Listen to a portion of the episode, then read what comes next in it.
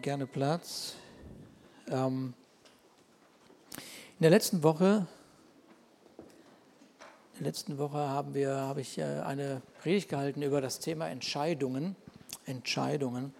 Und äh, wir haben natürlich wahrgenommen, was wir schon längst wissen, dass Entscheidungen, die wir in unserem Leben getroffen haben oder treffen, dass sie zu irgendwelchen Konsequenzen führen, auf jeden Fall. Und der eine oder andere lebt mit Konsequenzen in seinem Leben, ähm, die ihm wirklich Schwierigkeiten bereiten, äh, die ihn herausfordern, die, äh, wo er sich mehr damit beschäftigt, hätte ich mal nicht so entschieden, hätte ich mal anders entschieden. Und wir haben wahrgenommen, dass in einer Geschichte haben wir wahrgenommen, dass, ähm, dass, dass Gott das letzte Wort hat. Gott hat das letzte Wort. Die Geschichte ist noch nicht zu Ende. Deine Geschichte ist noch nicht zu Ende.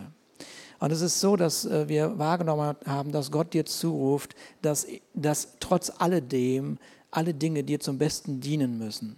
Das ist kein Freifahrtschein natürlich für falsche Entscheidungen treffen, sondern es ist ein, eine Antwort, dass deine Zukunft voller Hoffnung ist, weil Gott ein hoffnungsvoller Gott ist. Und er sich vorgenommen hat und er dir verheißen hat, dass du, wenn du sein Sohn bist, wenn du seine Tochter bist, dass er dir mit all seinen Möglichkeiten dein Leben, äh, deinem Leben beisteht und dir hilft. So, ähm, äh, so äh, sind wir, haben, wir, haben wir wahrgenommen, dass es für dich und für mich äh, trotz all äh, dem, was unser Leben so bewegt, ähm, eine ganz großartige Hoff es eine ganz großartige Hoffnung gibt. Wir haben, ich habe da letzte Woche so ein paar Sidestreams bewegt, äh, weil diese Geschichte, die wir uns angeschaut haben aus Richter, uns äh, gezeigt hat, auch, auch gezeigt hat, ähm, wie klug es ist, wie klug es ist, wenn man, wenn man Eltern, mindestens Eltern ist, äh, ich erwarte das gleich, dass man, dass man klug beraten ist, ähm, für die Kinder, die Gott einem anvertraut, dass wir, dass wir nicht planlos, planlos äh, erziehen, sondern wir haben in der Geschichte gemerkt, dass, äh, dass jedes Kind eine Bestimmung von Gott bekommen hat. Und dass man klug ist, wenn man sagt, okay Gott, ich glaube dieser Bestimmung. Ich glaube, dass das ist das, was du durch dieses Kind in dieser Welt machen möchtest, tun möchtest. Wie soll ich dieses Kind erziehen? Wie, wie möchtest du mir, wie, welch, welchen Rat gibst du mir? Welche Weisheit gibst du mir, damit ich, damit ich, äh, damit ich das Kind dahin führe, ähm, dass es, äh, dass es Grundlagen hat, äh, mit dem es stark in dieser Welt leben wird, in diesem Alltag leben wird. Sind da klug beraten, wenn wir diesem, diesem folgen und, und Gott fragen nach den Dingen, die unser Leben so nachhaltig beschäftigen. Es gibt drei große Themen, das sagen wir immer wieder, drei große Themen, die uns, äh, die, die äh, besonders auch in, in Familien und Ehen äh, Schwierigkeiten bereiten. Ist immer das Gleiche, das ist schon fast langweilig, aber es ist so. Ja? Das ist das Thema Erziehung, das ist das Thema Sex und das ist das Thema Geld. Drei große Themen. Wenn man das weiß, dann hat man schon mal alles eingeordnet. Dann kann man so überlegen, okay, über was streiten wir uns gerade? Ah ja. Okay, und jetzt, jetzt für alle drei Bereiche gilt, es wäre gut, einen Plan zu haben, den Gott hat. Ja, in allen drei Bereichen. In allen, alle drei Bereiche äh, äh, äh, kann man versuchen, irgendwie selbst zurechtzukommen äh, und, äh, oder uns ein angepasstes Leben zu leben. Oder aber man, äh, man weiß, okay, Gott, was ist dein Plan für dieses Thema? Was ist, auf deinem, was ist auf deinem Herzen? Was ist das, was dich bewegt? Was ist das, was du möchtest in diesem Bereich? Seid ihr da? Okay, so heute, das ist, ist, ich würde mal so sagen, letzte Woche war das so ein bisschen äh, eine Mischung aus alltagsrelevante Predigt so, und, und dem, hier knarzt. Ah, es tut mir leid, hier darf ich nicht mehr stehen, glaube ich. Ne? Okay, hier geht's. Ich glaube, hier stand mal Richard, ne? okay, hier stehe ich. Also aus alltagsrelevanter Predigt und gleichzeitig ein Blick ins Alte Testament, wo man erstaunt feststellt, oh, irgendeine so Geschichte, zeigt mir, zeigt mir Prinzipien, geistliche Wahrheiten, geistliche Weisheiten, die, äh, die äh, für meinen Alltag relevant sein können. Heute wird es weniger eine alltagsrelevante Predigt. Heute ist es eine Mischung aus Bibelschule und Überblick über das Enthüllende der Bibel. Und äh, ich äh, hatte nach einem, äh, ich, wir haben einfach empfunden als Leiter, dass das heute Morgen mal, mal wichtig sei. Und äh, es, ist, es ist so, dass wir, dass wir ähm, dass unser Glaube Wurzeln braucht. Muss, muss Wurzeln haben. Wenn dein Glaube nicht tief genug geht, dann, ähm, dann ist das bei irgendwelchen nicht so schönen Umständen so, dass du alles das, was Gott ist, in Frage stellst. So. Und ich bin ja kein Gärtner. Das wissen, glaube ich, mittlerweile alle in dieser Gemeinde. äh, deswegen habe ich jetzt auch so viel Pflastersteine bestellt. dass Carmen maximal ein paar Kübel irgendwo noch hinstellen kann. In anderen Worten, wenn du ein bisschen Muskeltraining aufbauen möchtest, kurz nach Ostern geht's los. Aber obwohl ich kein Gärtner bin, weiß ich, dass ein Baum je nach Bodenbeschaffenheit seine Wurzeln entwickelt. Entweder geht er in die Tiefe, die Wurzeln, oder in die Breite. Und je tiefer Wurzeln gehen, desto unabhängiger wird der Baum von diesen äußeren um, um, Einflüssen, Umwelteinflüssen. Ähm, da kann es regnen oder eben nicht regnen. Er hat seine Versorgung aus der Tiefe oder ja, aus der Tiefe. Lass mich das. Mehr, mehr will ich gar nicht. Komm, sonst mache ich mich lächerlich hier. Wir haben ein paar Biologielehrer hier und ein paar Pharma, das ist mir ein bisschen peinlich. Dann kommen die nachher zu mir und sagen, ja, du hast ja was vergessen.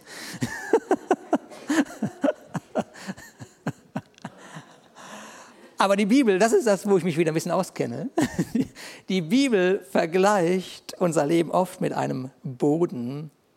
Und unser Herz ist wie ein Boden. Und die Frage ist immer die, wie weich ist dein Herz für das, was Gott dir zeigen möchte? Wie weich ist dein Herz? Ja. Und was davon kann wirklich eine tiefe Wurzel in deinem Leben werden?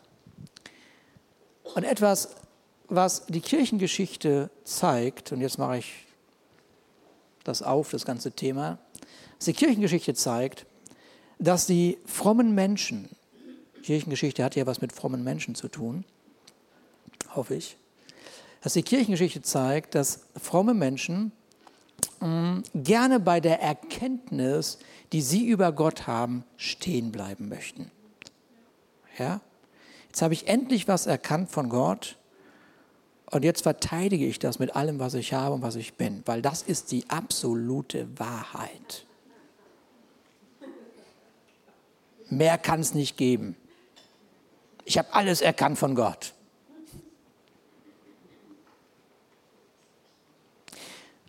Obwohl man auf so Bibelstellen stößt, dass Erkenntnis, also das, was man von Gott erkannt hat, nur ein Stückwerk ist. Nur etwas ist. Es ist nur etwas. Ich stelle mal folgende Frage. Also, wer von euch hat Gott erkannt?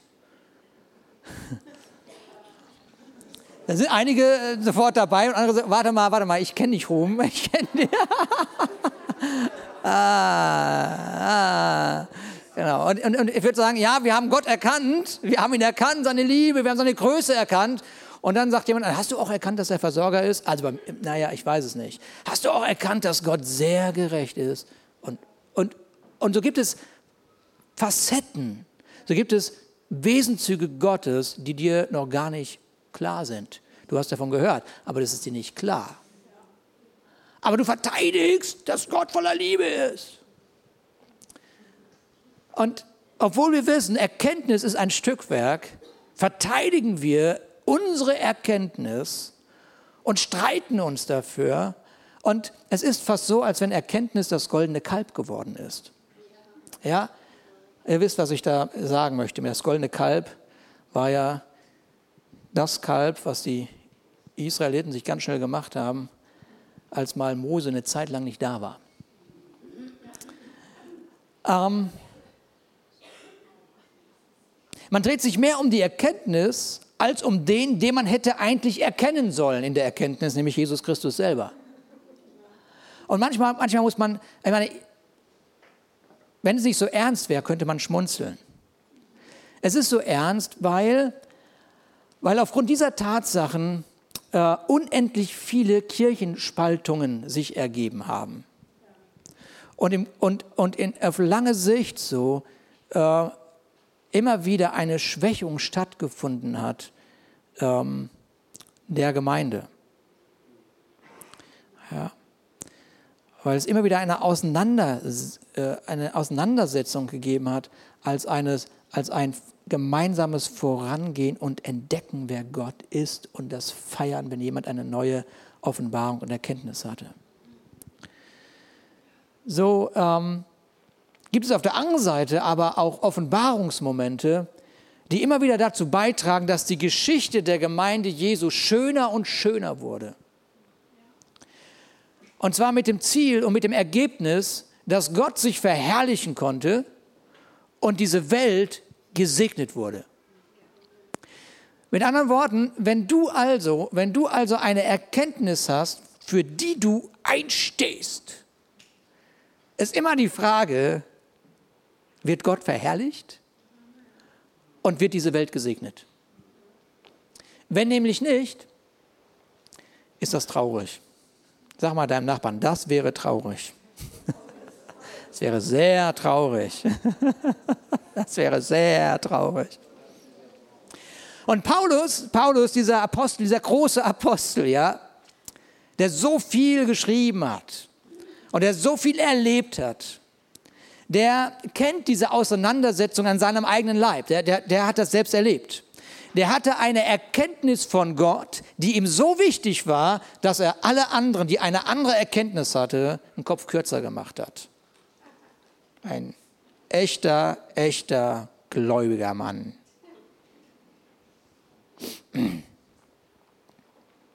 Aber dann auf dem Weg zur Arbeit, sage ich immer, auf dem Weg zur Arbeit er überrascht durch ein, ein Licht.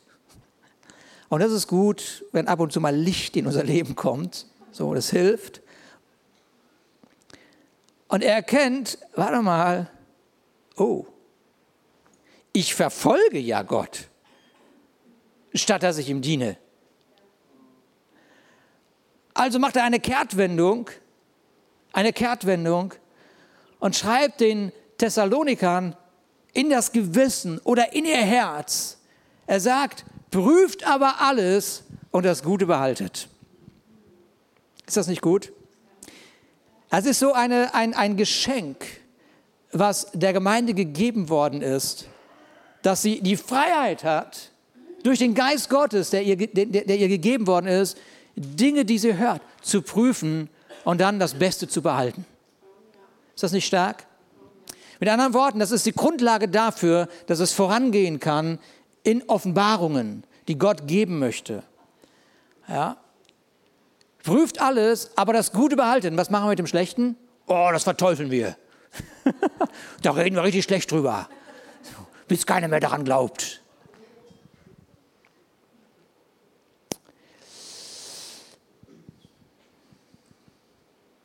Prüft aber alles und das Gute behaltet. Ja, was machen wir denn mit dem Schlechten? Die Kirchengeschichte zeigt, was man Schlechtes daraus gemacht hat.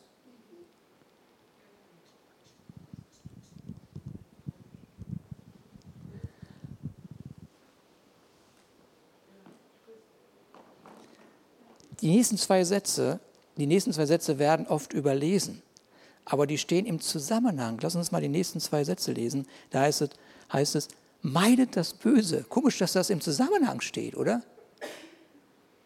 Meidet das Böse in jeder Gestalt. Prüfet alles, das Gute behaltet. Und gleich das nächste, meidet das Böse. Komisch, ne? Scheinbar hat der, der Paulus gewusst, warte mal, sobald mir etwas nicht schmeckt, bin ich in der Gefahr, böse zu werden.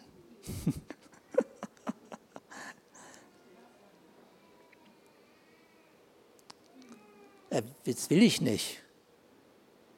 Aber, aber ich glaube, dass der Geist Gottes sehr sensibel ist auf deine Reaktion, ob dir was schmeckt oder nicht schmeckt.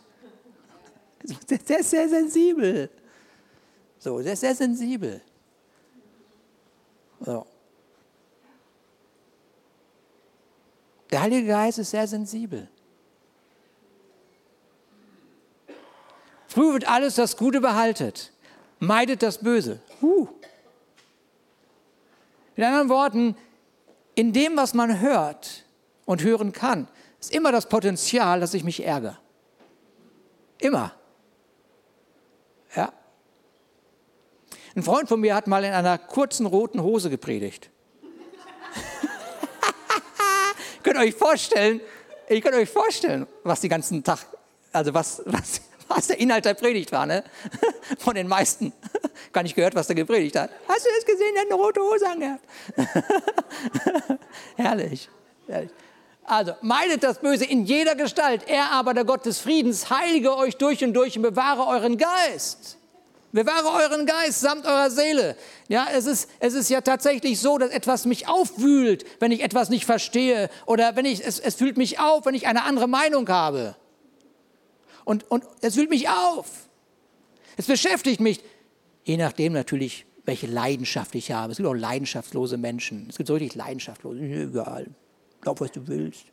Geh nach deinem Herzen. Hm. Ja, äh, ist auch nicht schön, mit solchen Menschen zusammen zu sein, ne, die sich nicht immer streiten können. Das gehört dazu. Und nicht die Augen auskratzen. Ja, so.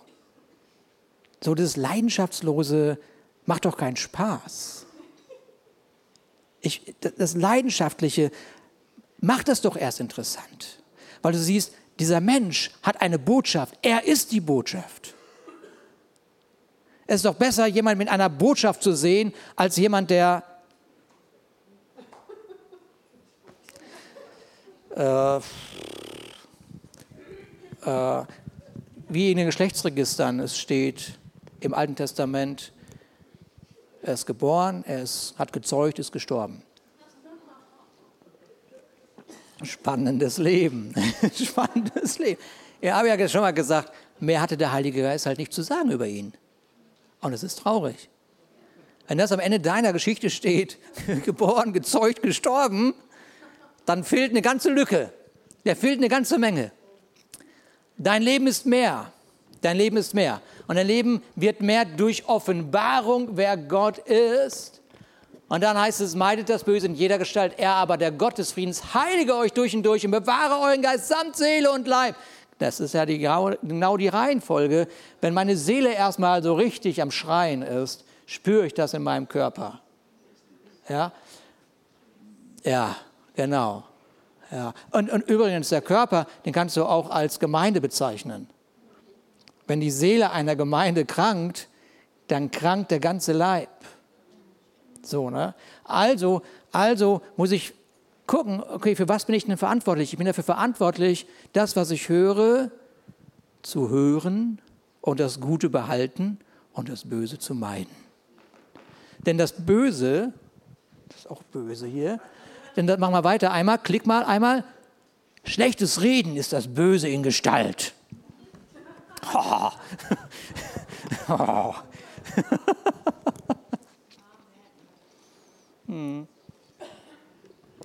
Schlechtes Reden ist das Böse in Gestalt. Prüft alles, das Gute behaltet.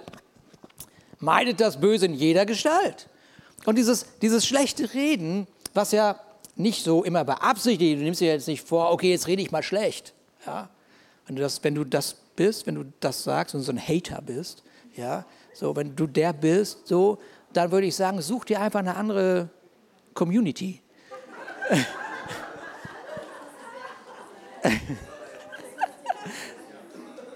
Ich glaube, mehr brauche ich gar nicht sagen. Ne?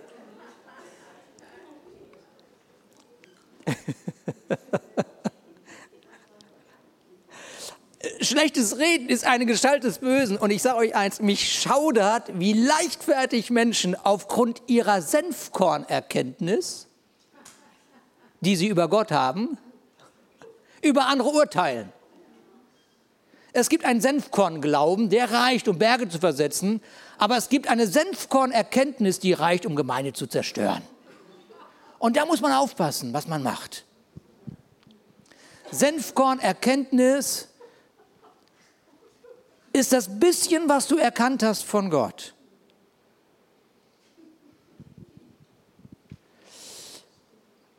Ähm, die alte Natur des Menschen, hört mir gut zu, die alte Natur des Menschen, also die Natur, die alles so zerstört hat, auch in dir, diese alte Natur, diese alte Natur macht keine Fortschritte. Die, die macht einfach keine Fortschritte. Mit anderen Worten, wenn du aus dieser alten Natur reagierst, wird es nur Zerstörung und Streit und Zank und Tod bringen.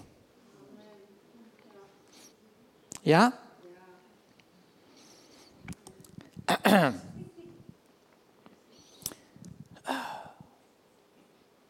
Wir wissen, dass wir durch Worte beeinflusst worden sind und beeinflusst werden. Es sind die Urteile, die uns bestimmen wollen. Und es gibt diese guten Urteile, ihr hört mich das immer wieder sagen, auch sogar im Glaubensgrundkurs starten wir damit. Es gibt diese guten Urteile, die uns erheben.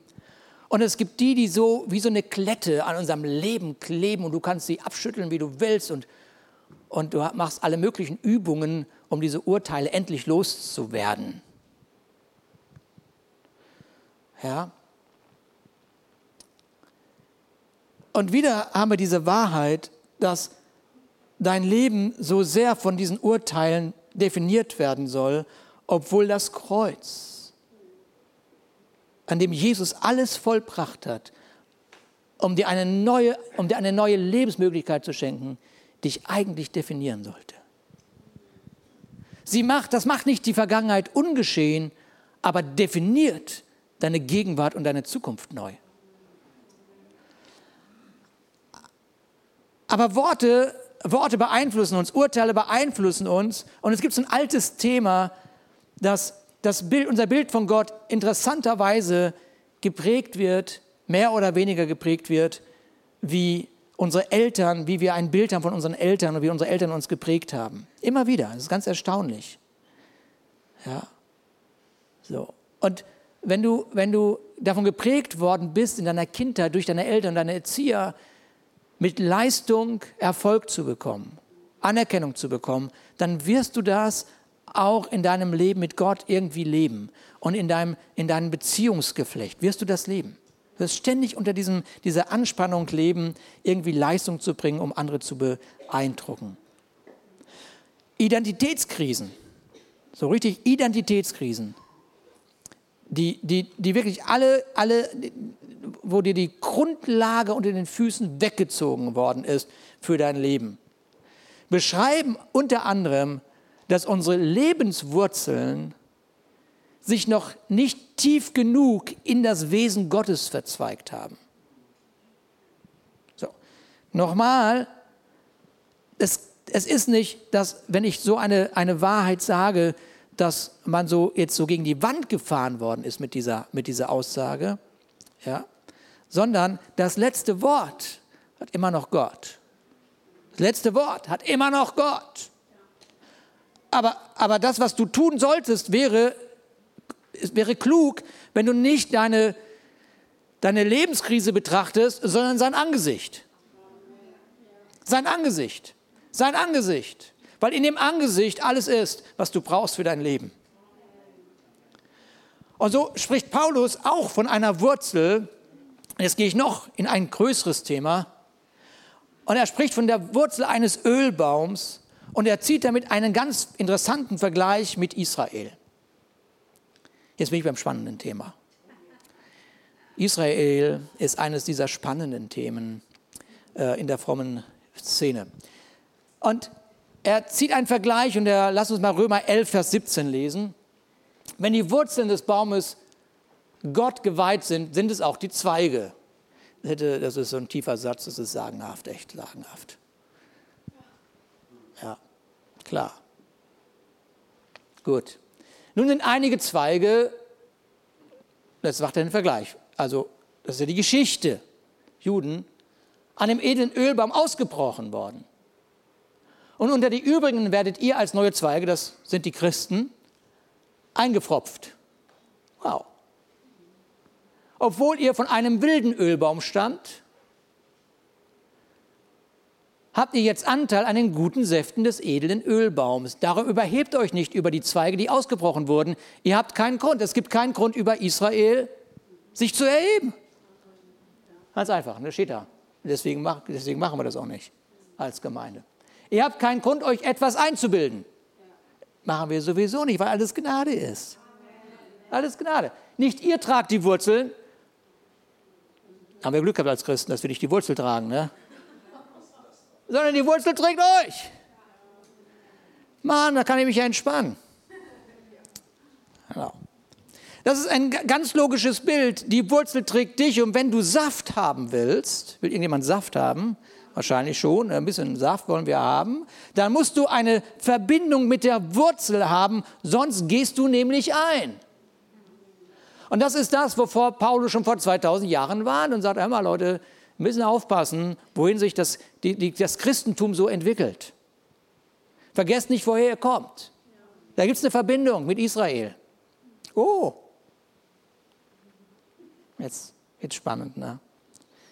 Weiß, es sind welche ganz hellwach, weil sie sagen, endlich predigt er mal darüber. Genau.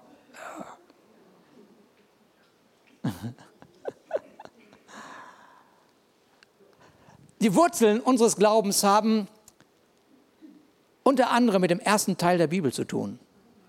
Der ersten Teil der Bibel. Und die meisten scheuen sich ja, das Alte Testament zu lesen, weil es ihnen Schwierigkeiten bereitet, diese darin enthüllende Wahrheit, diese enthüllende Geschichte festzustellen. Es ist eigentlich so eher, wenn man so das Alte Testament aufschlägt, fühlt man sich wie, wenn das Bild das hilft, so, ich bin ja gerade so biologisch drauf. Also wenn man, wenn man, wenn man, wie so eine Ameise, wie so eine Ameise in so einer riesengroßen Blumenwiese. Das Einzige, was du siehst, ist irgendeinen so großen Grashalm. Und das ist deine Welt. Und alles, was hinter dem Grashalm ist, ist sowieso so groß, dass es verschwommen ist. Und du bist auch nicht in der Lage, dich rauszuzoomen und diese wunderschöne Blumenwiese zu sehen. Das Einzige, was du siehst, ist dieser Grashalm. Und manchmal ist er einfach nur im Weg, weil du nichts begreifst, dass du nicht merkst, es ist Nahrung.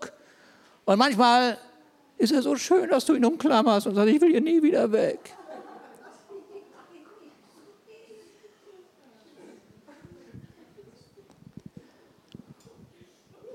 Ah.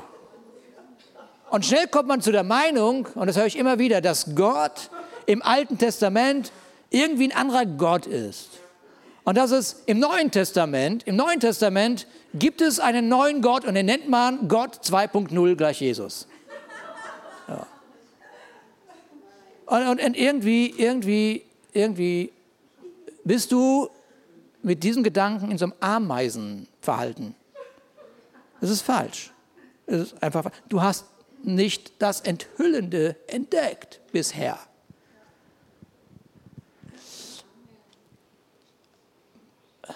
Wenn du dich in die Zeit zurückversetzen würdest, so die Zeit der ersten Gemeinde, die Zeit der ersten Gemeinde, da ähm, wird uns ja sehr schnell klar, sag mal, woraus haben die eigentlich gelehrt? Ja, die haben natürlich aus den Schriften gelehrt, die sie hatten. Und das war noch nicht das Neue Testament, denn sie waren das Neue Testament. Sie schrieben die Geschichte des Neuen Testaments gerade. Woraus sollten sie denn zitieren? Aus ihrem eigenen Leben vielleicht.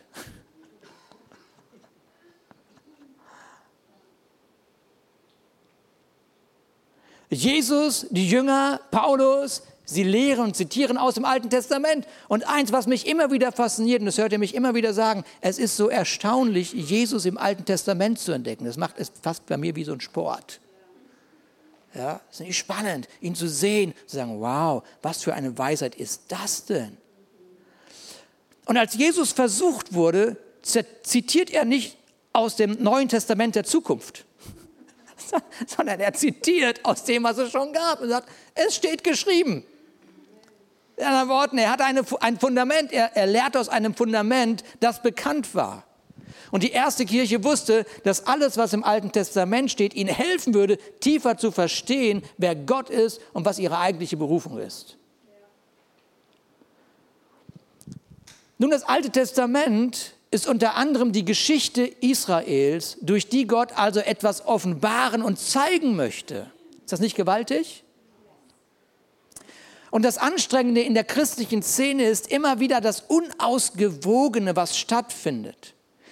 In der Bibel, ich wiederhole das, geht es ausschließlich darum, dass du Jesus entdeckst. Aber während wir Jesus entdecken, werden wir in die Geschichte von außergewöhnlichen Menschen geführt, die uns durch ihren Glauben beeindrucken und Vorbilder sind.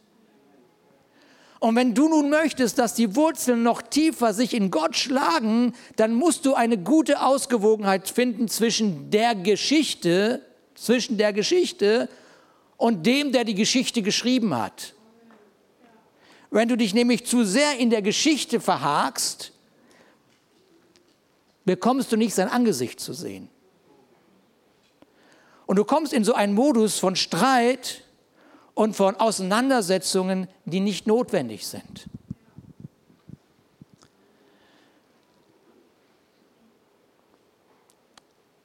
Das Ziel der Bibel sind nicht die Geschichten.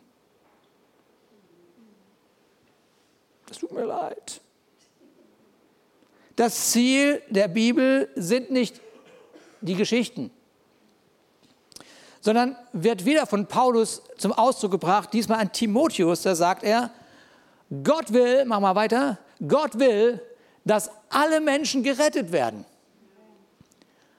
und dass sie die Wahrheit erkennen. Es gibt nämlich nur einen Gott, es gibt auch nur einen Vermittler zwischen Gott und dem Menschen, den, der selbst ein Mensch geworden ist, Jesus Christus. Er hat sein Leben als Lösegeld für alle gegeben und hat damit zu der von Gott bestimmten Zeit den Beweis erbracht, Gott, dass Gott alle retten will. Alle. So. Mit anderen Worten, durch alle Geschichten des Alten Testaments hindurch und was sich auch immer auf dieser Erde entwickelt hat, Gott hatte nur eins im Ziel, nur eins in seinem Sinn, dass du dich mit ihm versöhnen kannst. Dass du dich mit ihm versöhnen kannst. Bist du da?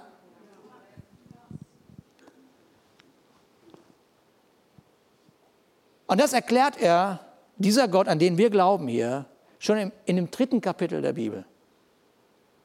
Gerade erst hat sich der Mensch nämlich auf die Lügen des Feindes eingelassen. Und nun gab es diese erste Begegnung nach dem Fall zwischen Gott, dem Menschen und dem Verursacher des Falls. Und da sagt Gott zu dem Feind, er sagt zu ihm, und ihr kennt das, er sagt in Kapitel 3, Vers 15, ich will Feindschaft setzen zwischen, mach mal weiter, ich will Feindschaft setzen zwischen dir und der Frau und zwischen deinem Samen und ihrem Samen. Er wird dir den Kopf zertreten und du wirst ihn in die Ferse stechen. Wow. Gott hat ein Ziel. Gott hat ein Ziel. Ich will mich mit den Menschen versöhnen.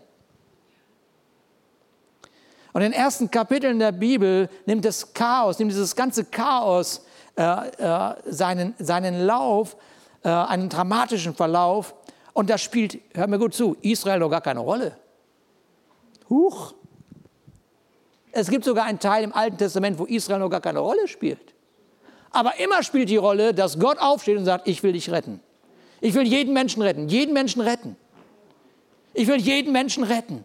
Ich will, dass jeder Mensch zur Erkenntnis der Wahrheit kommt. Darum waren Menschen, wenn du so die, die ersten Kapitel liest der Bibel, waren Menschen wie Henoch oder Noah so immens wichtig, die uns in den ersten Kapiteln eben begegnen, weil sich Gott immer wieder dieser Welt offenbaren möchte. Immer wieder. Und durch sie konnte er es tun. Durch sie konnte er es tun. Und die Geschichte in ihren Lauf. Und es ist spannend zu beobachten, wie dieses sich enthüllt und wie Gott sich in den nächsten Generationen, Jahrhunderte, Jahrtausende zeigen wird. Mit einem Ziel, dich zu versöhnen mit ihm. Deine Nachbarn zu versöhnen mit ihm. Nationen zu versöhnen mit ihm. Dieser Welt zu demonstrieren, er ist Gott und er hat das letzte Wort. Das ist die Geschichte.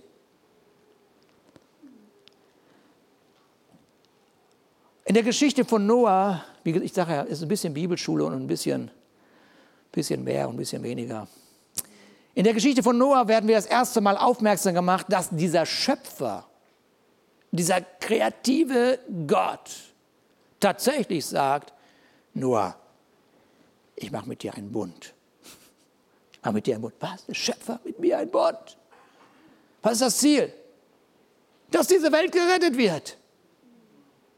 Sag ihnen, sag ihnen, es gibt eine Katastrophe, wenn nicht umgekehrt wird. Er predigt 120 Jahre lang. Die, die er retten kann, sind seine Familie.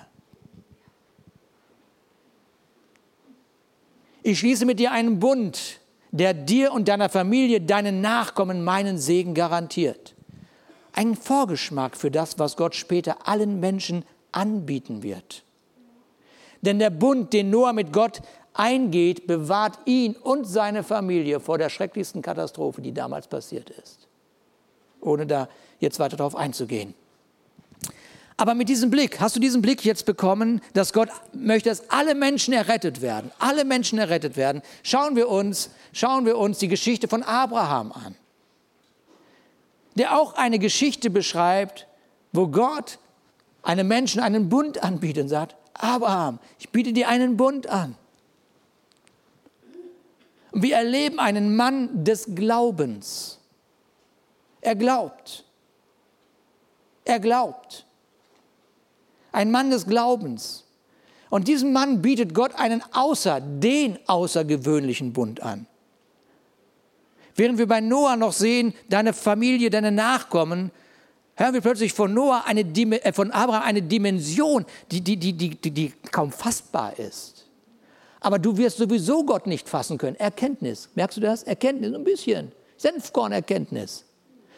Aber dieser Abraham bekommt einen Bund angeboten, der nicht nur ihn, seine Familie, seine Genera nächste Generation segnet, sondern er soll ein Segen für alle Nationen sein, die es jemals auf dieser Erde geben wird.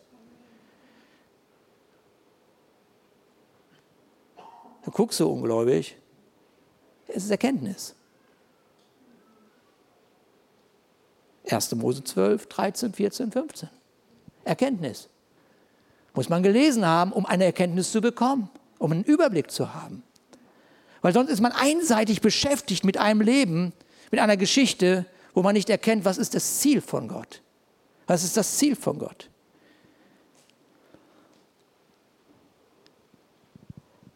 Kannst du dir wirklich vorstellen, dass wenn Gott einem Menschen sagt, dass durch ihn die gesamte Menschheit gesegnet werden soll, erinnert euch, was Gott dem Feind gesagt hat,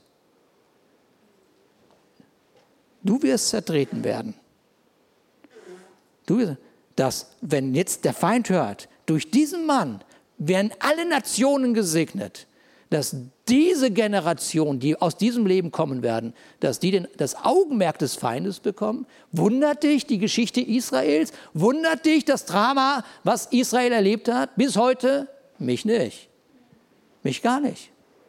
Gar nicht. Weil erstaunlicherweise sagt das Neue Testament immer noch, das Heil kommt aus den Juden. Wow. wow. Respekt vor der Geschichte. Respekt vor dieser enthüllenden Geschichte, die Gott hat und die Gott liebt. Gott hat geplant zu gewinnen. Ich wundere mich also nicht über die verheerende Geschichte, durch die Israel gegangen ist. Und Paulus erklärt uns im Neuen Testament, ähm, äh, wie durch den Bund, den Abraham mit Gott geschlossen hat, wie dein Leben gesegnet werden soll. Wir sind im Alten Testament und die Wurzeln unseres Glaubens ragen ganz, ganz, ganz, ganz, ganz, ganz, ganz, ganz tief. Und wenn du das alles nicht weißt und nicht erkennst und keinen Respekt davor hast, dann, dann hast du zwar eine Erkenntnis, aber sie kann sehr oberflächlich sein. Und dann hörst du irgendwelche Themen und dann hin und her. Galater 3, Vers 6 bis 9. Wie war das denn bei Abraham? Abraham, so heißt es in der Schrift, glaubte Gott und das wurde ihm als Gerechtigkeit angerechnet. Das ist Thema unserer Bibelschule, wir, müssen wir jetzt nicht machen. Wer, wer war schon in der Bibelschule? Wer hat die Bibelschule? Guck mal. Einmal, guck mal, einmal alle Hände ganz hoch. Okay, guck mal, so viele wissen, was das bedeutet, ja, und, und, und haben da wirklich eine Erkenntnis drüber bekommen. Okay, deswegen brauche ich das jetzt auch nicht weitermachen. Und die anderen sind herzlich eingeladen, die Bibelschule zu besuchen. daran müsst ihr doch erkennen, daran müsst ihr doch erkennen, wer Abrahams Söhne und Töchter sind.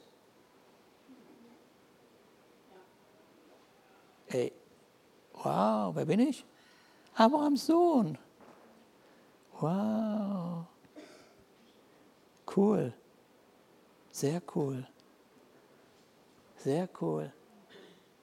Wenn ich, wenn ich sollte, es gibt, es gibt Männer, also die, meine Vorstellung geht ja manchmal durch, das wisst ihr mittlerweile auch, ja. Aber diese Vorstellung, ich, ich, ich trete in diesen Himmel ein.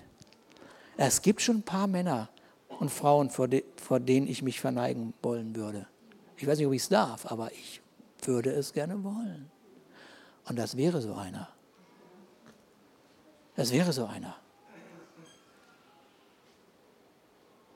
Daran müsst ihr doch erkennen, wer Abrahams Söhne und Töchter sind. Es sind die Menschen, die ihr Vertrauen auf Gott setzen. Wer setzt ihr Vertrauen, sein Vertrauen auf Gott hier? Oh, sind alles, ihr seid ja alles Söhne und Töchter von dem Abraham. Hammer, Hammer.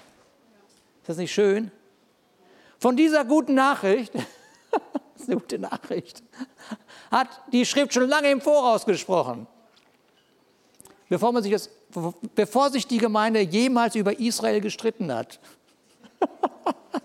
ist einfach lächerlich, glaubt mir das.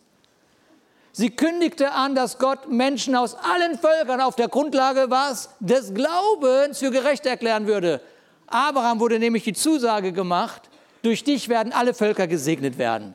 Daraus folgt, wiederholt er das, wer immer sein Vertrauen auf Gott setzen wird, zusammen mit Abraham, zusammen mit Abraham setze ich mein Vertrauen auf Gott, dem Mann des Glaubens, ich bin ein Mann des Glaubens, gesegnet werden wird. Wow, Hammer. Mein sogenannter christlicher Glaube, christlicher Glaube hat also eine Wurzel und die entdecke ich in der Geschichte von Abraham. Und es fällt mir nicht im Traum ein zu sagen, dass ich die Geschichte nicht brauche. Im Gegenteil. Und Paulus, der geht, geht so weit, ich glaube, das ist so ein Reizthema, aber wer mich kennt, weiß auch, dass ich das gut aushalten kann. Ja, aber, aber es ist so schön, weil Paulus in Kapitel 9 im Römerbrief sagt, ohne dass er die Bestimmung Israels in Frage stellt. Und das tun wir auch nicht. In Kapitel 9 im Römerbrief sagt er, dass der Glaubende ein wahrer, der wahre Israelit sei.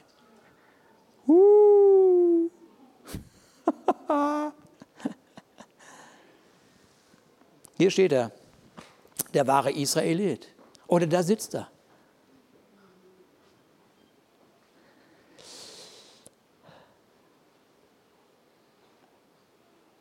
Und jetzt muss man, kann man sich mal auseinandersetzen mit dem, Namen, mit, dem, mit, dem, mit, dem, mit dem Namen Israel. Ja, was heißt denn jetzt Israel? Was heißt denn das jetzt Israel? Und Israel bedeutet, Gott streitet für uns. Oder Gott möge streiten. Man kann auch übersetzen, Gott herrscht oder Gott möge herrschen.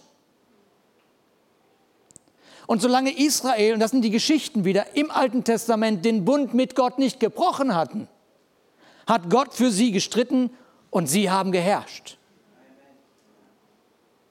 So einfach ist das. Eine enthüllende Geschichte. Gott zeigt sich.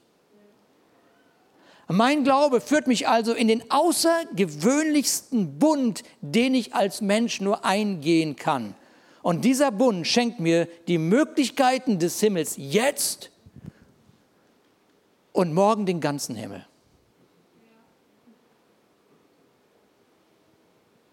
die Möglichkeiten des Himmels jetzt und an einem bestimmten Zeitpunkt in meinem Leben den ganzen Himmel.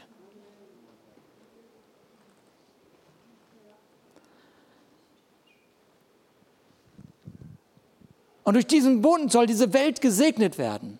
Und wenn die Achtung, wenn die jetzt klar geworden ist, plötzlich, warte mal, ach ja, jetzt wird das Enthüllende plötzlich deutlicher, dass Israel so durch solche Schmerzen gegangen ist, wunder dich doch nicht, dass wenn durch diesen Mann und den Glauben die ganze, die ganze Nation gesegnet werden sollte, dass auch du, der du Christ bist, oder die, die wir Christen sind, durch eine Verfolgung gegangen sind, wo man nur sprachlos ist.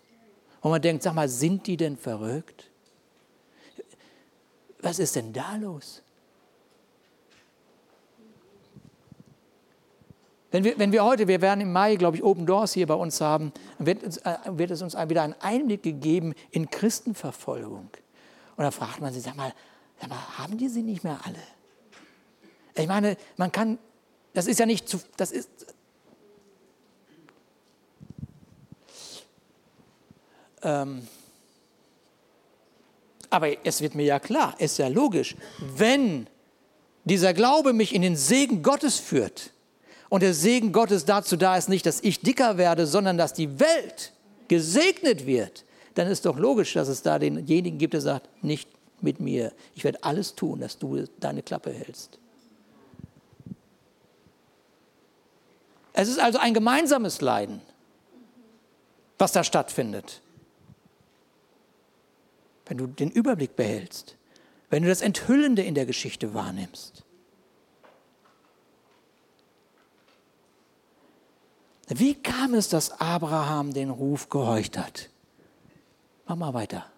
Wie kam es, dass Abraham dem Ruf Gottes gehorchte, seine Heimat verließ und einen Ort zog, der nach Gottes Zusagen einmal sein Erbbesitz sein würde? Warum machte er sich auf den Weg, obwohl er nicht wusste, wohin er kommen würde? Der Grund dafür war sein Glaube. Ihm Vertrauen auf Gott ließ er sich in dem ihm zugesagten Land nieder, auch wenn er dort zunächst nichts weiter war als ein Gast in einem fremden Land und zusammen mit Isaac und Jakob, denen Gott dasselbe Erbe in Aussicht gestellt hatte, in Zelten wohnte. Was machte er aber, der Abraham? Was macht der Abraham? Er wartete auf die Stadt, die auf festen Fundamenten steht und deren Gründer und Erbauer Gott selber ist. Er selber hat eine Sichtweise von dem, was Gott mit dieser Erde vorhat. Und wenn du wissen möchtest, wenn du das wirklich wissen möchtest, dann steigen wir jetzt in ein Buch ein, was noch viel rätselhafter ist. Aber es ist ja kein Problem, weil Erkenntnis ist Stückwerk. Und deswegen traue ich mich, Dinge zu lehren und, es, und ich traue mich, Dinge nicht zu lehren. Weil das Erkenntnis ist Stückwerk. Und es ist, es ist besser, man redet mal nicht so viel, als dass man zu viel redet und im Nachhinein alles korrigieren muss. Das ist klüger. Das ist weiser. Und es bewahrt das Haus Gottes. Und trotzdem habe ich eine Meinung zu den Themen, die es so gibt in der christlichen Szene. Stell dir mal vor. Nur, wenn ich sie sagen würde, dann würden alle in eine Richtung laufen. Deswegen bin ich vorsichtig damit.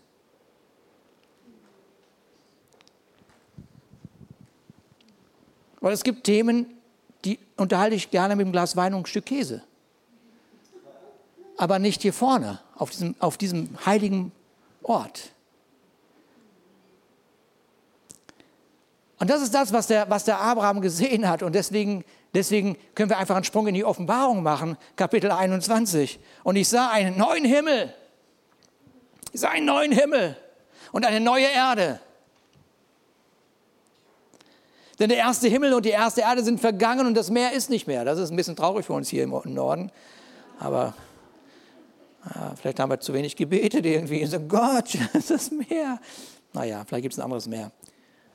Ja, auf jeden Fall. Siehst du, siehst du, Erkenntnis. Ja, auf jeden Fall gibt es dann mehr. Das kann ja gar nicht sein. Was sollen die Schweizer, unsere Schweizer Freunde sagen? Mann, nehmen wir ein bisschen Rücksicht. Aber ich sah die heilige Stadt. Das sehen die Schweizer und die Deutschen gemeinsam, oder? Ich sah die heilige Stadt. Das neue Jerusalem. Oh, wieder verbunden mit diesem gewaltigen Volk. Mit diesem Volk, das eine Bestimmung hat bis heute und bis in alle Zukunft. In alle Zukunft, Halleluja. Und ich sah die heilige Stadt, das neue Jerusalem, von Gott aus dem Himmel herabkommen, bereitet wie eine geschmückte Braut für ihren Mann. Ja, da kann man viel drüber reden. Wer ist denn diese Braut? Wer ist denn diese Stadt? Äh, Erkenntnis, das Stückwerk. Das Stückwerk. Kann man sich drüber streiten. Aber meide das Böse. Bewahr deine Seele. Ich bin als Kind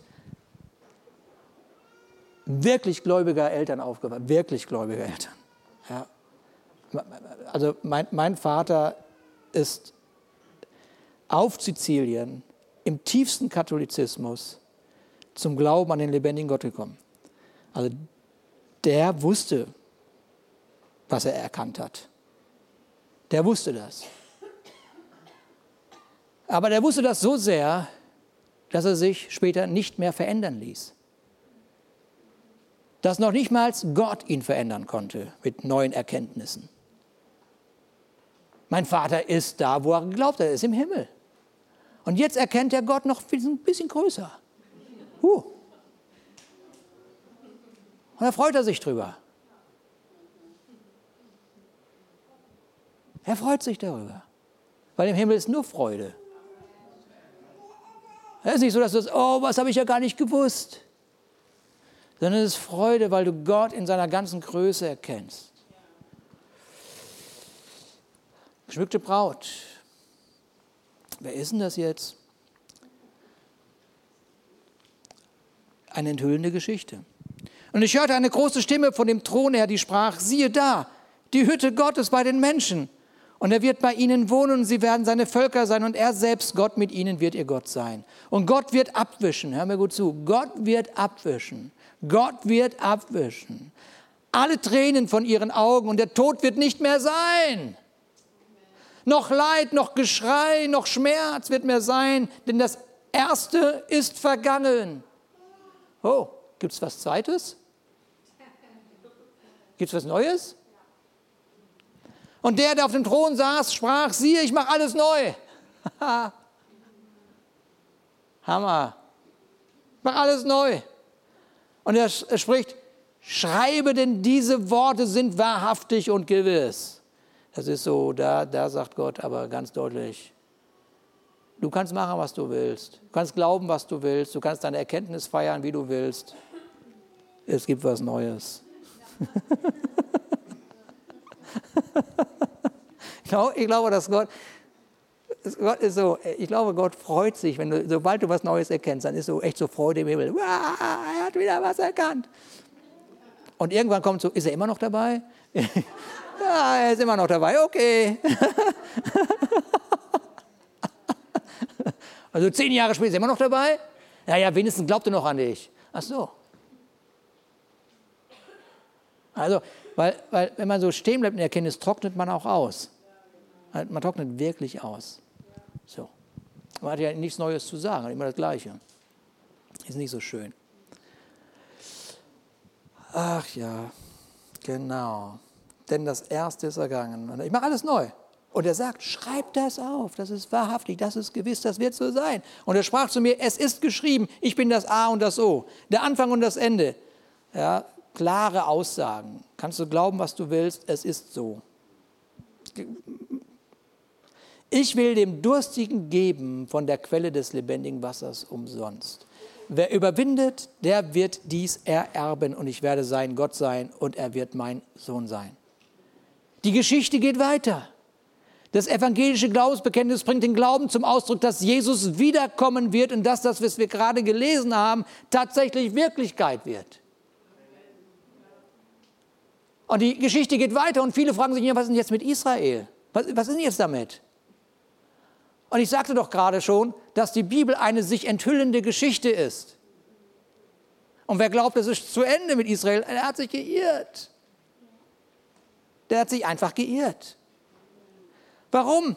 Naja, weil Römer, mach mal weiter, weil Römer 11 genau diese, diese Frage stellt. Was ist denn nun mit den, was ist denn nun?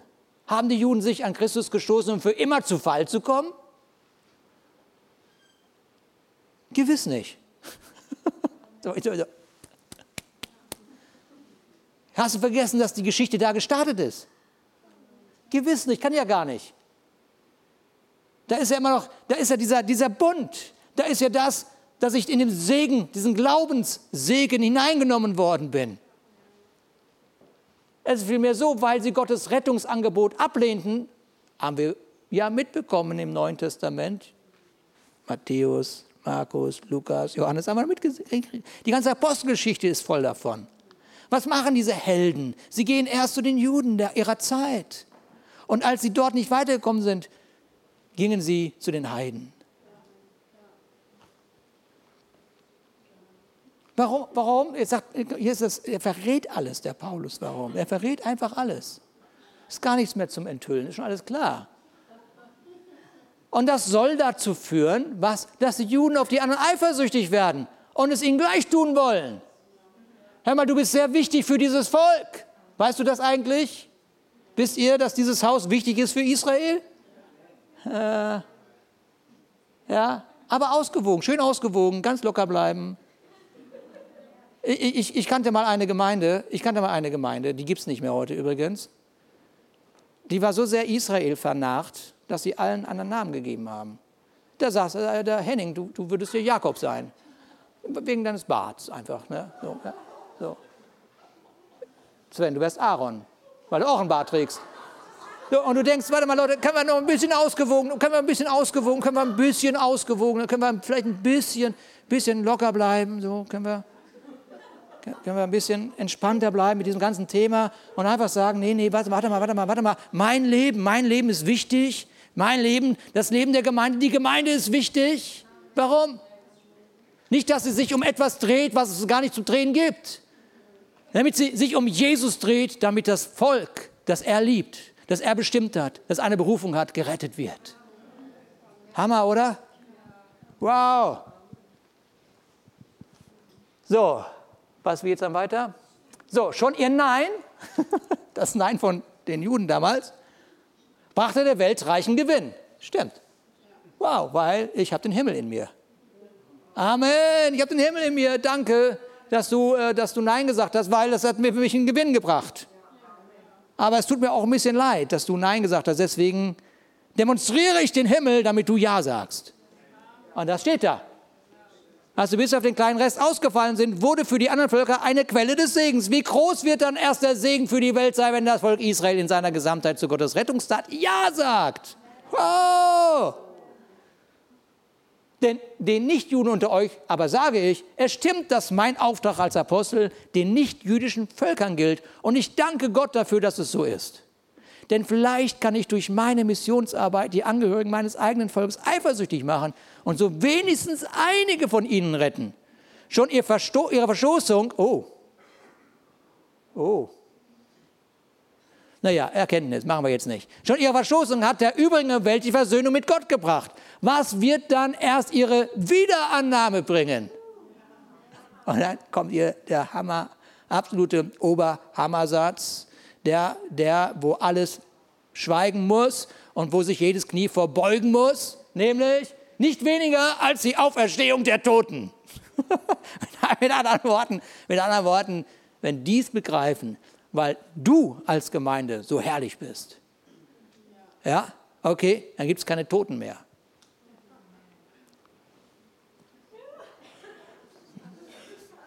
Erkenntnis ist Stückwerk Erkenntnis ist Stückwerk. Mit anderen Worten, mit anderen Worten, mit anderen Worten, die Zukunft wird spannend. die wird spannend. Und wir haben nur stückweise Erkenntnis von dem, wer Gott ist, wie Gott ist und wie die Zukunft gestaltet wird. Aber eins habe ich erkannt. Aber eins habe ich erkannt. Eins habe ich erkannt. Wollt ihr wissen, was ich erkannt habe? Gott hat gewonnen. Und was ich noch verstanden habe, wir mit ihm. Wir mit ihm. Aber dein Leben ist mehr als nur dein Alltag irgendwie zu überleben. Dieses Haus ist mehr als nur in dieser Stadt Plakate aufhängen und Menschen retten. Schön, wenn du mitmachst, weil es geht um die Rettung der Welt, aber es geht auch darum, dass die gesamte Geschichte Gottes in Erfüllung geht. Amen. Die gesamte Geschichte. Und so, so ist das so, dass dieses Haus schon immer dieses Volk Israel geliebt hat. Schon immer. Nur wir, wir, wir, wir, wir haben unseren Fokus da, wo Gott ihn hinhaben möchte. Da, wo er ihn hinhaben möchte. Und ich glaube, dass das gesund ist. Und ich glaube, dass es hilfreich ist, damit ein ausgewogenes Wachstum entsteht und wir, wir das Angesicht sehen und nicht nur die Geschichten, aber lernen aus den Geschichten und wachsen und zunehmen und größer werden und reicher werden. Amen. Amen. Letzte Folie, die erspare ich euch, sind ganz viele Fragen, die, äh, genau, es klingelt auch. Von daher ist auch jetzt gut.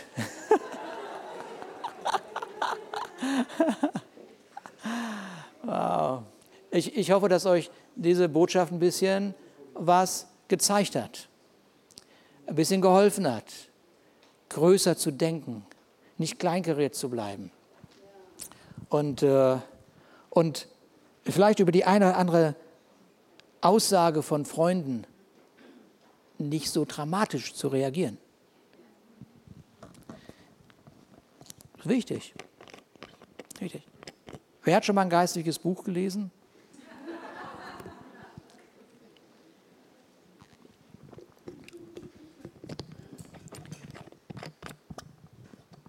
Nicht alles, was man in geistlichen Büchern liest, muss man für sich in Anspruch nehmen. Musst du nicht. Musst dich aber auch nicht drüber streiten. Kannst du. Aber musst du nicht. Du kannst regieren. Du kannst herrschen. Und das Böse meiden. Amen. Lass uns mal Gott irgendwie einen Applaus geben. Danke, Jesus.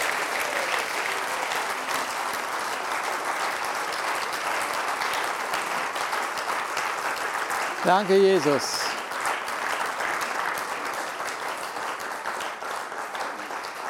Vater, darum danke ich dir für, für dein Volk. Und ich danke dir für dieses Haus. Und ich danke dir für den Segen. Ich danke dir für deinen Sohn. Ich danke dir für deinen Geist. Ich danke dir für dein Wesen. Ich danke dir für dich selber.